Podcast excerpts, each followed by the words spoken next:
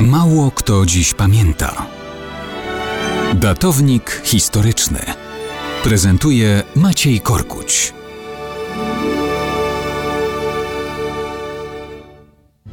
Oskary, Oskary. Wszyscy mówią o nowych Oscarach, ale kiedyś to się zaczęło. Mało kto dziś pamięta, że pierwszym w historii laureatem Oscara był amerykański film wojenny Wings, czyli Skrzydła.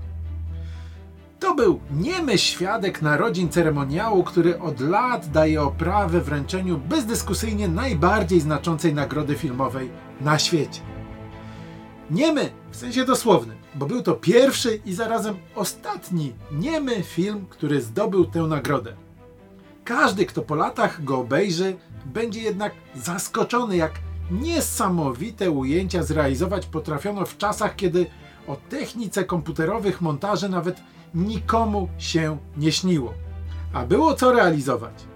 Bo film opowiada m.in. o podniebnych walkach w czasach I wojny światowej. Oczywiście głównym tematem jest miłość. Dwóch młodych ludzi, jeden z bogatej rodziny, drugi ze skromnej middle class, zakochani są w tej samej kobiecie.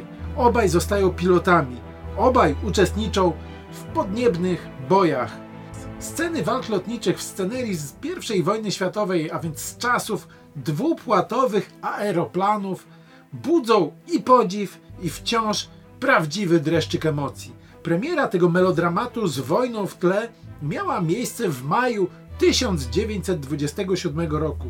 W sukcesie filmu miał swój udział Gary Cooper, który odegrał tam ciekawą, choć nie pierwszoplanową rolę kadeta White'a. Niektóre kadry filmowe, chociażby scena śmierci odbywająca się w pomieszczeniu, gdzie przez rozerwany sufit w olbrzymiej dziurze sterczy kadłub zestrzelonego niemieckiego samolotu, wciąż robią wrażenie.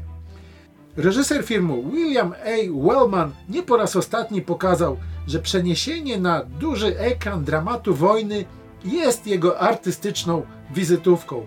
Po latach już w scenerii z II wojny światowej pokaże realia życia szeregowego żołnierza w filmie The Story of G.I. Joe.